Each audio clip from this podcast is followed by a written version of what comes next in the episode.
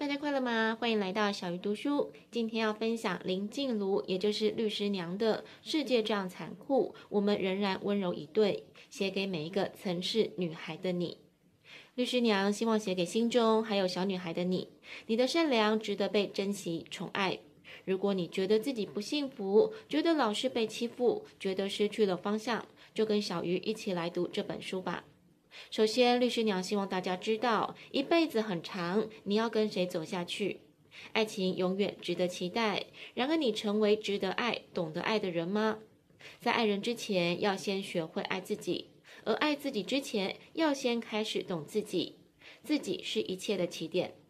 律师娘常在老公处理的案件中，看到两个不快乐的人被绑在婚姻里。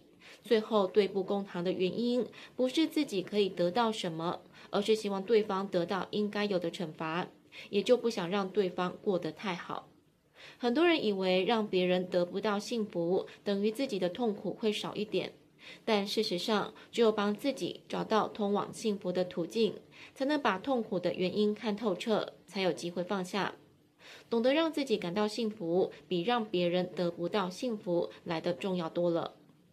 对的人可能有一天会不对，而适合你的对象未来也可能会变得不适合你。遇见爱情之前，要先学会爱自己，这样才会知道如何去爱，甚至如何不去爱。律师娘也希望大家学习在爱里的孤独。她曾经有这样的感受：结了婚，有了伴侣，反而因为觉得失去自我而感到孤独。然而这是必经的过程。有一天，当你能真切地享受孤独，你才懂得如何拥抱自我，看见真实的自己。爱走到某个阶段，必须学会在自己的时空运转，也得学着让别人在他的时空里自由地运转。不可能有一个人在你们两人的引力里，只为了你而转动。你离不开的，绝对不是任何一个人的爱。温柔体贴地对待自己，学习好好过自己的生活，那么孤独便不会折损你本该有的精彩。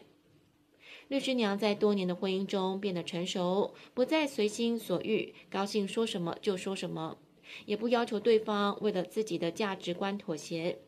因为当你用自己的苛求去压抑对方的欲望，爱就会开始变形，渐渐变成你认不得的模样，而那样的关系是不会长久的。爱自己跟谁结婚都一样的作者艾娃提出一个很有趣的比喻：一个独腿的人为了行走，寻找另一个独腿的人，两个人凑在一起，以为可以像健全的人那样行走，谁知道两个人反而开始跛行，摔倒在地，甚至把责任推到对方的头上。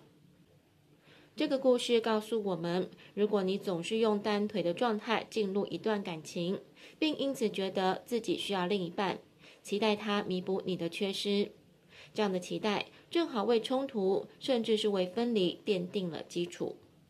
仔细想一想，你对另一半的不满，都是因为期待落空，而伴随而来的沮丧，多数来自于对自己的否定。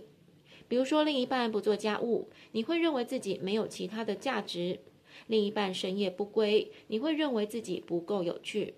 每当看似是气对方，其实都是在怪自己。表面批判另一半不够好，其实是因为没有批判自己的勇气。你要先面对脆弱跟恐惧，才能勇气倍增。伴侣其实是来让我们发现自己内心深处的缺陷。律师娘还提出不可不知的婚姻真相。他说，回想起看过的失败的婚姻，一开始也不是哪一方完全不好。而是两个人不知道如何处理这样的不同，又在遇到问题的时候，接受外界一味的煽动的讯息，点燃对彼此的不信任跟愤恨，把一方看成是另一方的受害者，把关系带向不可挽回的境地。他希望自己的女儿不要变成那样的女生，因为当你结束一段关系，如果把怨恨跟不满带入另一段关系，是很难找到幸福的。这本书虽然说是他写给女儿的书，不如说是写给每一个女人的书。如果你在爱里、在婚姻里觉得迷惘，不妨看一看这本书，说不定会找到答案。小鱼读书下一次要读哪一本好书，敬请期待。